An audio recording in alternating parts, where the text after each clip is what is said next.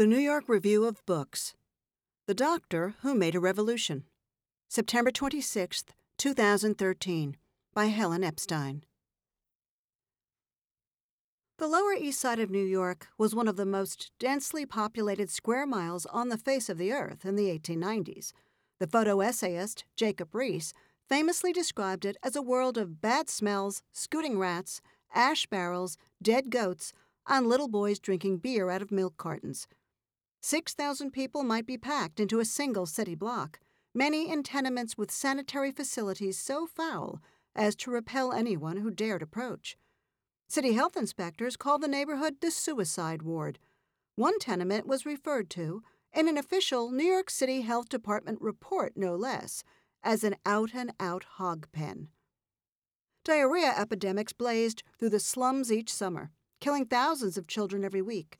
In the sweatshops of what was then known as Jewtown, children with smallpox and typhus dozed in heaps of garments destined for fashionable Broadway shops. Desperate mothers paced the streets, trying to soothe their feverish children, and white mourning cloths hung from every story of every building. A third of the children born in the slums died before their fifth birthday. In the European farming villages where many of these immigrants came from, people spent most of their time outdoors in the fresh air and sunshine, and most never encountered more than a few hundred people in a lifetime.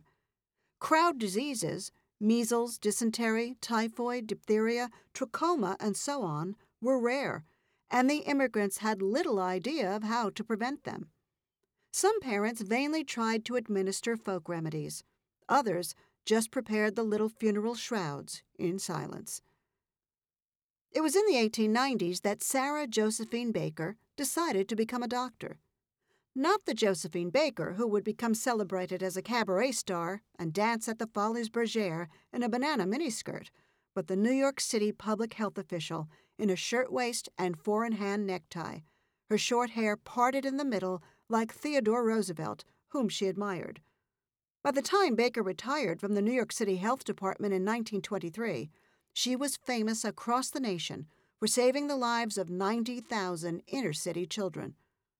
The public health measures she implemented, many still in use today, have saved the lives of millions more worldwide. She was also a charming, funny storyteller, and her remarkable memoir, Fighting for Life, is an honest, unsentimental, and deeply compassionate account of how one American woman helped launch a public health revolution. Born in 1873, Baker grew up in a modestly prosperous Poughkeepsie family and studied medicine at the Women's Medical College in Manhattan, run by Emily Blackwell, the sister of the more famous Elizabeth, America's first woman doctor. Baker graduated second in her class, the only course she failed was The Normal Child, taught by Dr. Annie Sturgis Daniel, a pioneer health educator who also campaigned for better housing conditions for the poor.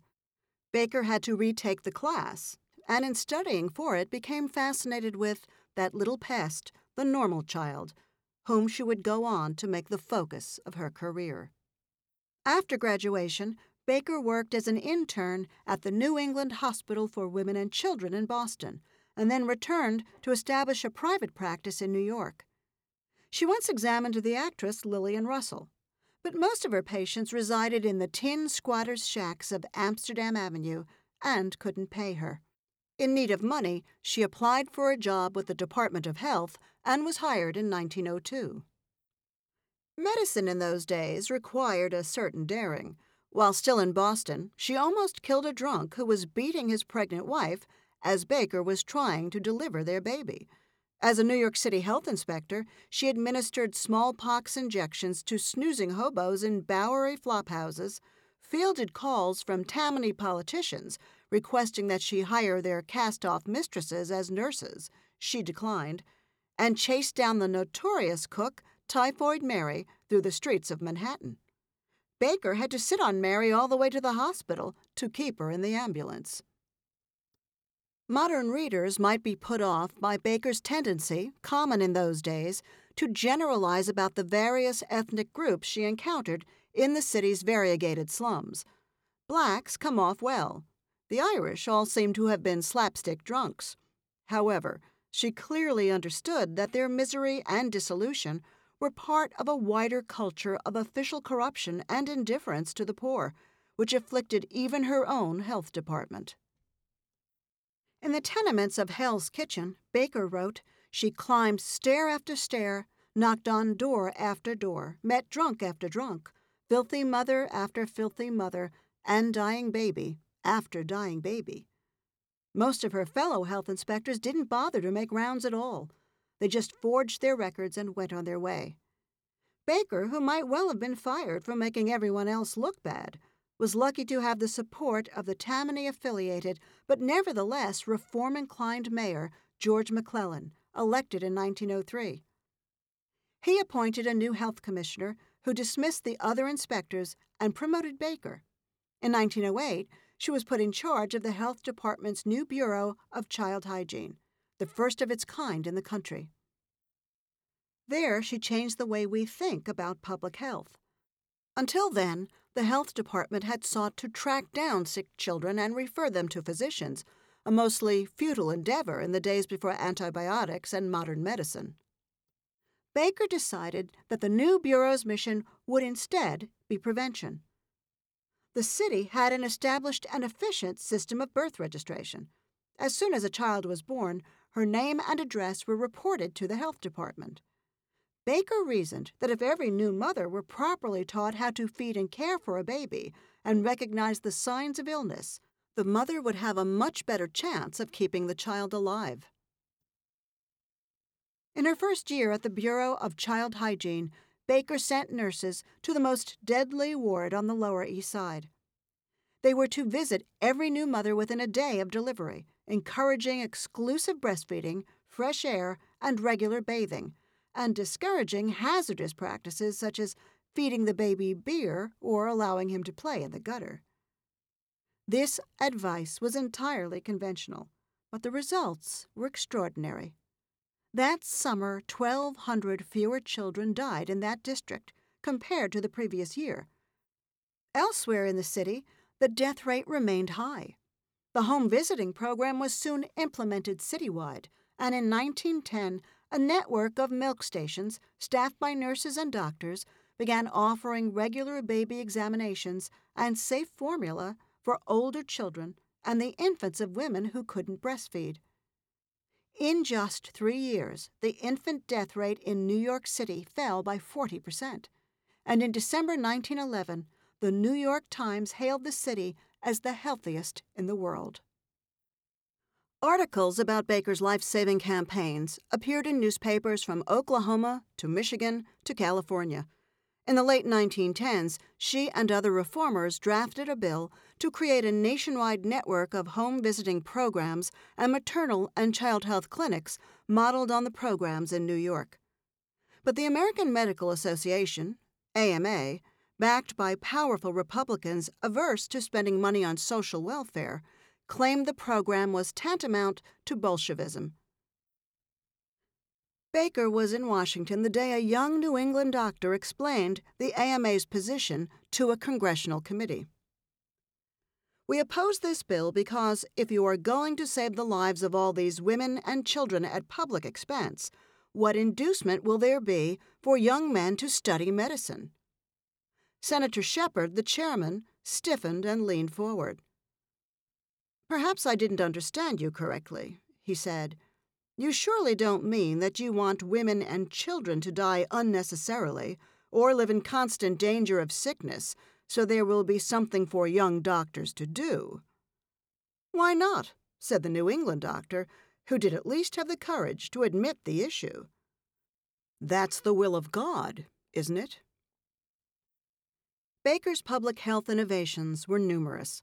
In addition to the home visiting programs and community baby clinics, she established the position of the school nurse, developed special capsules for delivering silver nitrate to the eyes of newborns to prevent blindness due to congenital gonorrhea, invented a window board for improving ventilation in houses, and created a more efficient method of medical record keeping. She even designed a set of baby clothes that was more convenient and comfortable than the swaddling traditionally used in the immigrant ghettos. The enormous declines in child mortality that Baker helped bring about are frequently attributed to improved nutrition and a general improvement in working and living conditions, and to the availability of vaccines and antibiotics.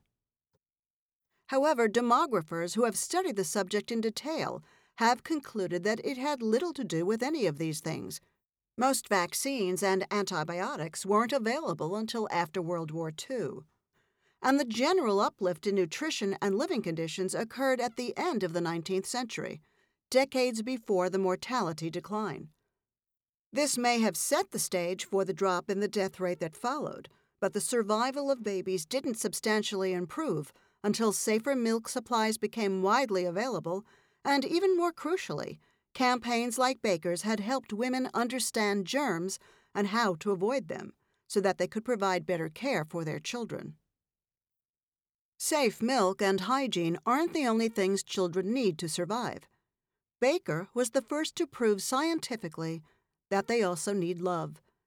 In an era when reliable birth control was unavailable and abortion was unsafe and illegal, hundreds of newborns were abandoned each year in New York City.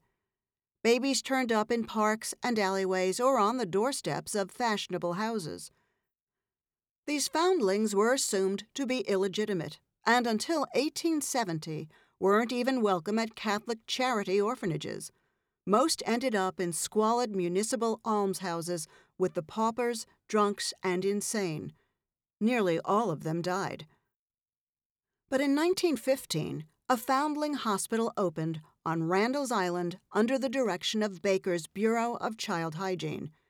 There, trained nurses provided the babies with state of the art care and feeding.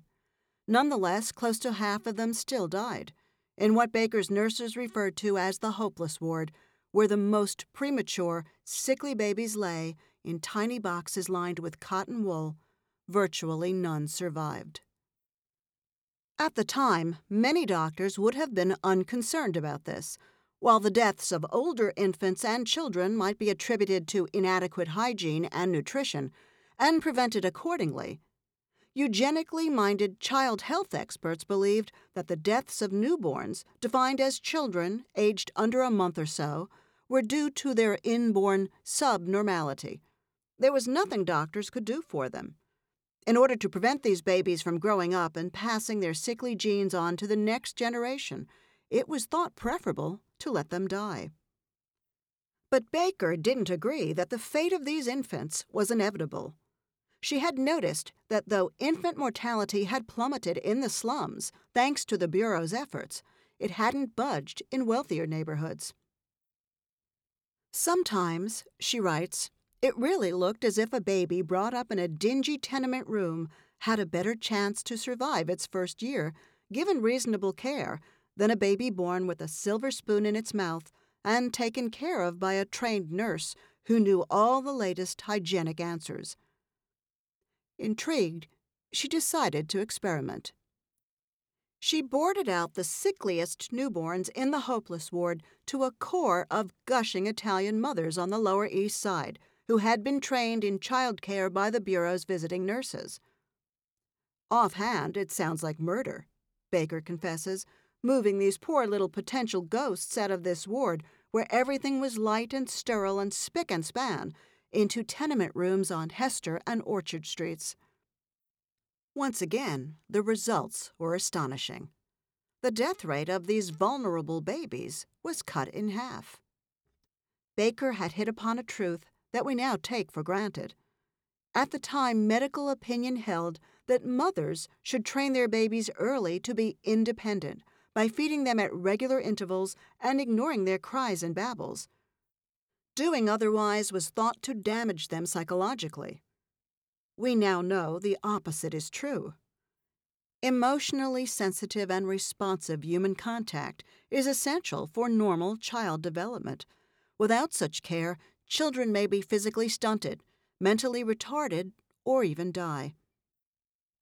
Baker had no children of her own, but she saw clearly that though a baby may still be unable to talk, walk, or do anything but feed and cry and kick, he nevertheless needs that sense of being at home in a new world, even more than he needs butterfat and fresh air and clean diapers.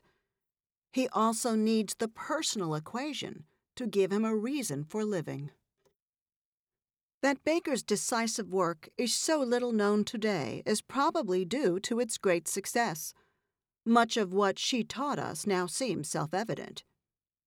She also died in 1945, when the mystique of technology was at its height. The extraordinary burst of technical innovation that occurred in mid century brought us not only the horror of the atom bomb, but also better vaccines, pesticides, antibiotics, and such mass produced labor saving devices as vacuum cleaners and washing machines, and the first plastics and computers. These new technologies changed the world forever. But demographic studies show clearly that Baker's methods of common sense and compassion, dispensed not by machines but by real human beings, probably saved more American children's lives than anything else. The neglect of Baker's contributions to public health may also be political. In the 1950s and 1960s, America once again faced the challenge of integrating millions of disenfranchised citizens into its systems of public education, health, and social welfare. But this time, those citizens were impoverished blacks, most of whom had been left behind by the public health revolution of the early 20th century. They occupied, in demographer Samuel Preston's words, a separate caste in U.S. society. Their living conditions were much worse than those of whites. They had poorer access to whatever medical care was available, and black women with infants were much more likely to work outside the home, and for much longer hours and in much worse conditions than white women. This would have made it difficult for them to take advantage of the new health education and provide the kind of care their children needed. Civil rights legislation and new programs like Medicare, Medicaid, and Head Start helped many people, both black and white, but they could not shield children from the steadily worsening poverty of the 1970s and 1980s. In 1971, a group of Washington officials and their allies in the civil rights movement drafted the Comprehensive Child Care and Development Act, which would have created a nationwide system of high quality daycare, preschool, and home visiting programs that resembled the national system of child health programs envisioned by Baker and other reformers 50 years earlier. It passed both houses of Congress with strong bipartisan support but right wing Republicans using language similar to that used to quash the mother and baby care programs pressured President Nixon to veto it.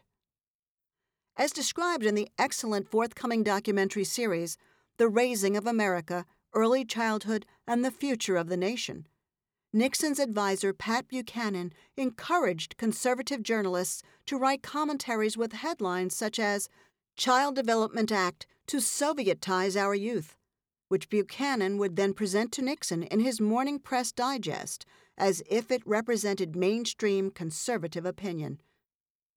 Even though polls suggested that most Americans supported the bill, large numbers of letters denouncing it, some even comparing it to the Hitler Youth programs, poured into the White House. Edward Zigler, head of Nixon's Office of Child Development and one of the main architects of the bill, read through many of them most seemed to him to be form letters, and he suspected that the campaign had been orchestrated by a small number of conservative opponents. Nevertheless, the president got the message and vetoed the bill. This campaign gave rise to the Family Values Movement, which has since attempted to thwart just about every legislative proposal to support American families. Today, nearly every other industrialized nation on earth provides some form of guaranteed support to families with young children. That America still does not is considered by many to be a national disgrace. After the veto, some experts continued to pursue the vision of comprehensive child care services. During the 1970s, David Olds, now a professor of pediatric psychiatry at the University of Colorado, was working in a Baltimore daycare center for preschoolers. Many of the children came from homes racked by poverty, drug abuse, domestic violence, and other problems. Realizing that there was only so much the center could do to help them, he eventually went on to create the Nurse Family Partnership, a home visiting program in which trained nurses taught poor mothers how to provide a safe, secure, stimulating environment for their children and help them envision a better future for themselves. Twenty years later, Olds found that the children of mothers who received the visits were not only healthier, but were also less likely to have been abused or neglected and more likely to finish school, get jobs, and stay out of jail than a similar group of children whose mothers had not received the visits. Economists now estimate that every dollar invested in high quality home visiting, daycare, and preschool programs results in $7 in savings on welfare payments, health care costs, substance abuse treatment, and incarceration, plus higher tax revenues due to better paying jobs. In the early 1930s, Baker toured Soviet Russia. Unlike the United States, even now, the Soviets already had a comprehensive system of daycare centers and preschools. Maternal and child health care were free, and pregnant women were given paid leave from their jobs. Baker was well aware of the purges, labor camps, deliberate mass starvation, and other horrors of the Soviet system, but the national dedication to the care of the young impressed her. Still, as she toured these programs, she noticed something odd. None of the children ever seemed to fight or cry, and she never saw children laughing, except on propaganda posters. They just sat and looked at you like so many little Buddhas, she writes. Play activities were rigidly organized, and even potty behavior seemed to be governed by Soviet methods of synchronized regulation. Since its inception, the Soviet Union had been preparing for another world war, and Baker suspected that there was a connection between this and the child development programs. You could not talk to any Intourist guide for 10 minutes without hearing something about the Red Army and impending war, she wrote. And from sickening experience, I know it is no accident that in 1934 the two groups of Russians that looked really well fed were the soldiers and the children. In some respects, contemporary America is not all that different. It turns out that there is one group of Americans that receives high quality government subsidized child care services, including daycare, preschool, home visiting programs, and health care the U.S. military.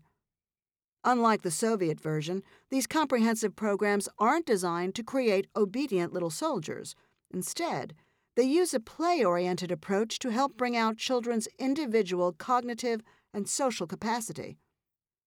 This may help explain why military children score higher on reading and mathematics tests than public school children, and why the black white achievement gap is much lower in military families than it is in the general population. Since the military child care program was created in 1989, the government has repeatedly declined requests to fund an in depth evaluation, perhaps because if the effects were known, all Americans would demand these programs for their children too. Baker appears to have destroyed all her personal papers, so little is known about her life except what's in her memoir. After retiring from the Bureau of Child Hygiene, she lived in Princeton, New Jersey, with the novelist and Hollywood scriptwriter I.A.R. Ida Wylie, who was the author of more than a dozen romantic novels, many of which were adapted for film, including Torch Song with Joan Crawford, and Keeper of the Flame with Spencer Tracy. The witty, detached, sometimes hilarious, but always morally decent tone of Fighting for Life resembles Wylie's own memoir, My Life with George.